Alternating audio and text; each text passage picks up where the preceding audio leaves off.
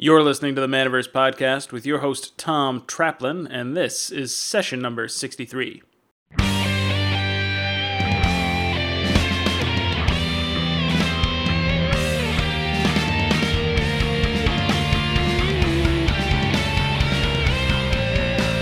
Hello, ladies and gentlemen. Welcome to another episode of the Manaverse Podcast. I am your host, Tom Traplin, and this is the podcast where we talk about building successful and profitable game businesses. Today, we are continuing the discussion that we started in the last episode. We're exploring the question if a game store owner wants to grow their business today, what should they do? Now, if you haven't listened to the previous episode of the Manaverse podcast, I recommend you go and do that before diving into this one. You can find the episode 62, Marketing Your Game Store, by going to manaversesaga.com forward slash MVP062.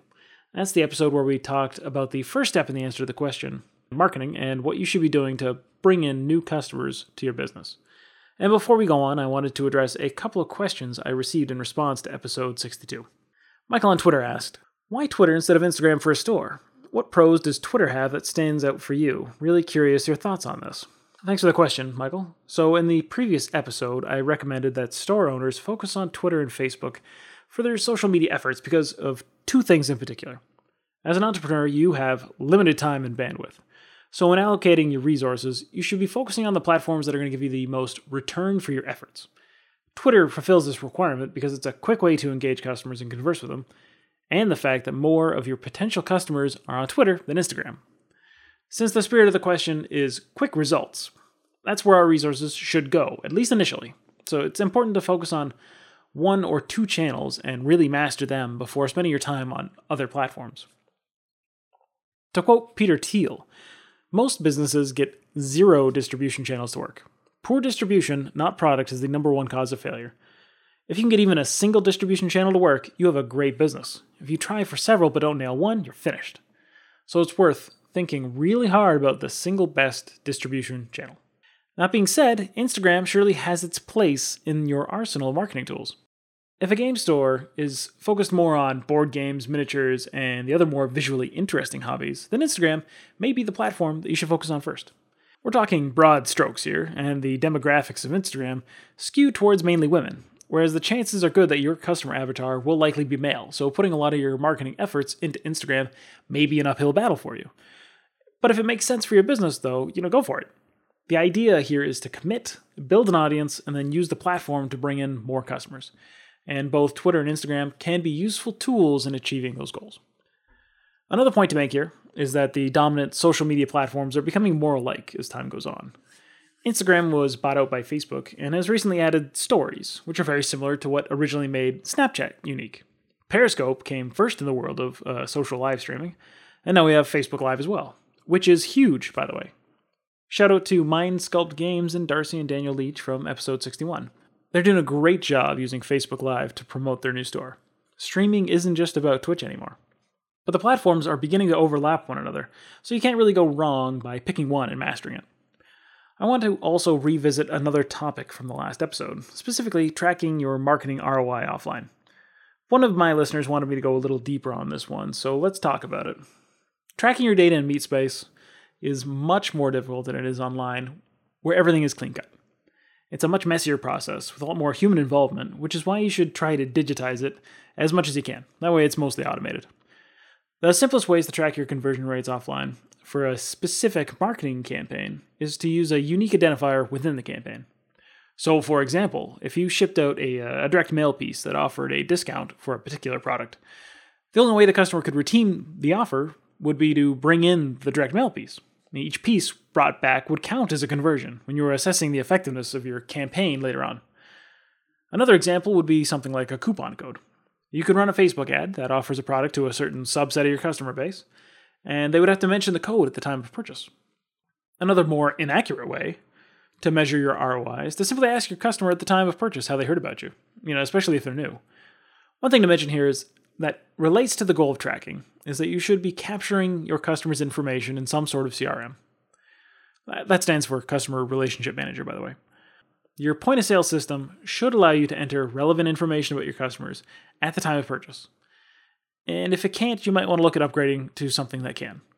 Building up a profile on each of your customers' buying patterns And data is how you make better business decisions. So not just about marketing, but also what products you should stock and like when to schedule employees. So the important numbers you need to know to be able to track your marketing ROI are the amount you've spent on a campaign, the value of a conversion, and the total number of conversions. And from there, you can drive profit and loss and all the other relevant calculations to your business.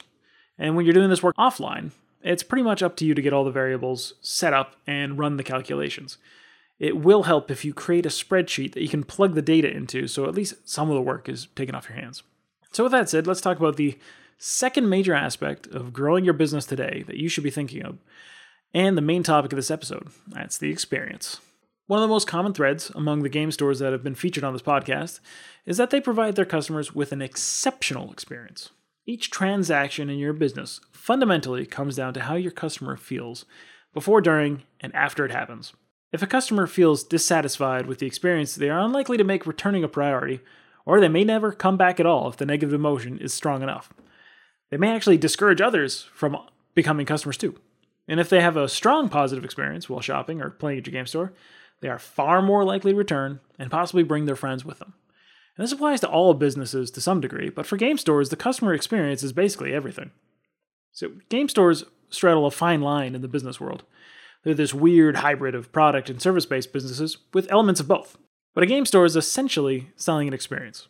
Games at their core are about having a shared experience with other people.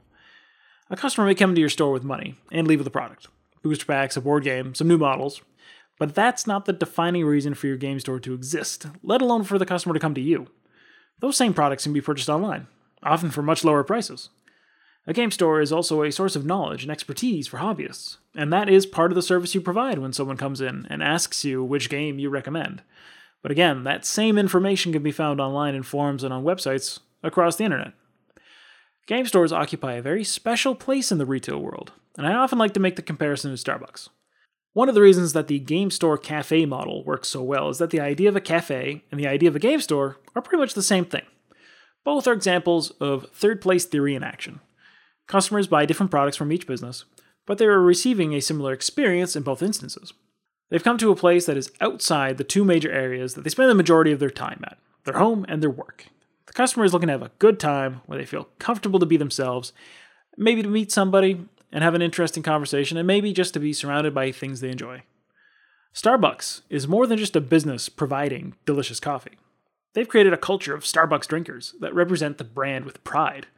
They have a two pronged strategy for this that you should absolutely adopt if you want your game store to succeed and grow. Number one, Starbucks has a relentless focus on the customer experience. And two, they strive to be the absolute best in their market. And not just marketing slogans, we're number one kind of stuff. The quality standards and training are so high that almost no other coffee place can really compare in the scope of what Starbucks has achieved. Having the best product on the market and making the customer experience their highest priority are major reasons why Starbucks is one of the most recognized brands in the world. So the question then becomes how do you provide an exceptional experience? Let's start with the tactile experience and what happens when a customer walks into your store. They open the door, step into your business, and they look around for the first time. Do they see a friendly, welcoming, well lit space? Are the floors and tables clean? Are your products merchandised in a way where your customer can browse, touch, and feel? When they walk by on the street, does your frontage look enticing, intriguing? Or does it look bland, dirty, uninviting, or even worse, boring? Is your customer greeted when they enter? Are there other customers shopping, playing, or interacting? Do your events fire on time? Are they organized and well managed? Does the customer see other customers treating each other respectfully or rudely? Do they see someone taking an active role in how the people in the store behave? So, all of these things are under your control, at least to a degree, and they all make up the experience a customer will ultimately have of your store. So, we started this discussion in the previous episode with marketing, because marketing is the before unit of the overall experience. It's the first touch point a customer will have with your game store. It may be in a post on Twitter, or it could be in an ad that they see for your shop on Facebook. See, the words and images you use in your marketing message will either draw people in or push people away, which is exactly what you want to happen.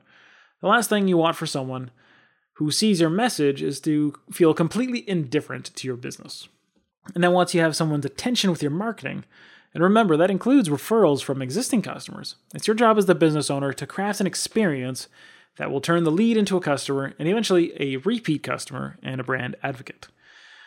So you have to think of your business from your prospective customer's point of view. What is your game store's customer journey?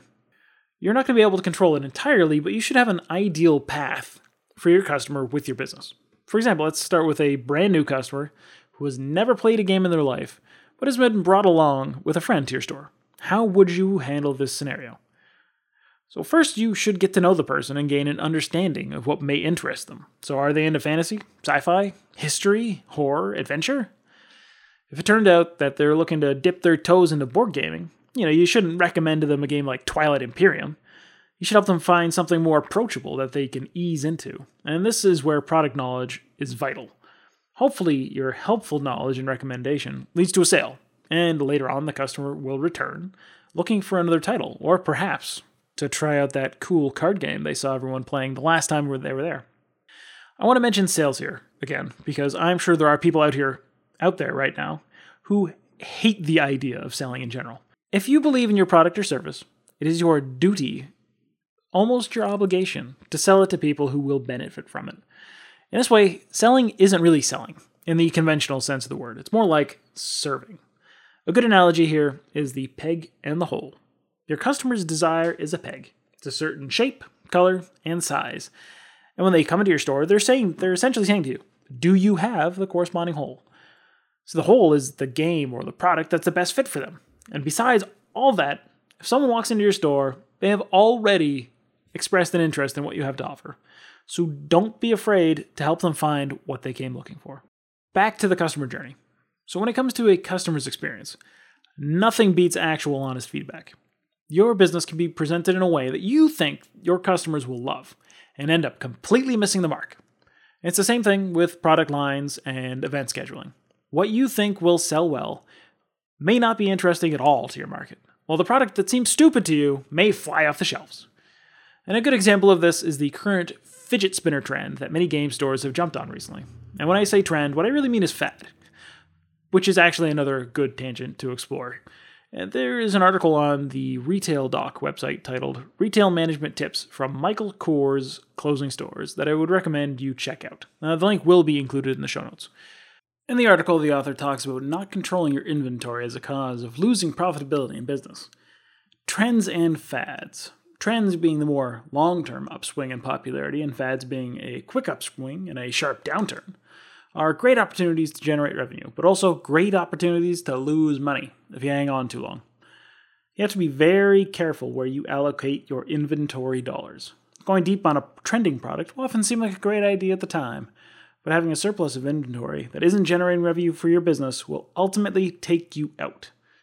Even a business as large as Michael Kors, with its 800 plus stores, can be brought down by hanging on to a trend for too long, among other issues.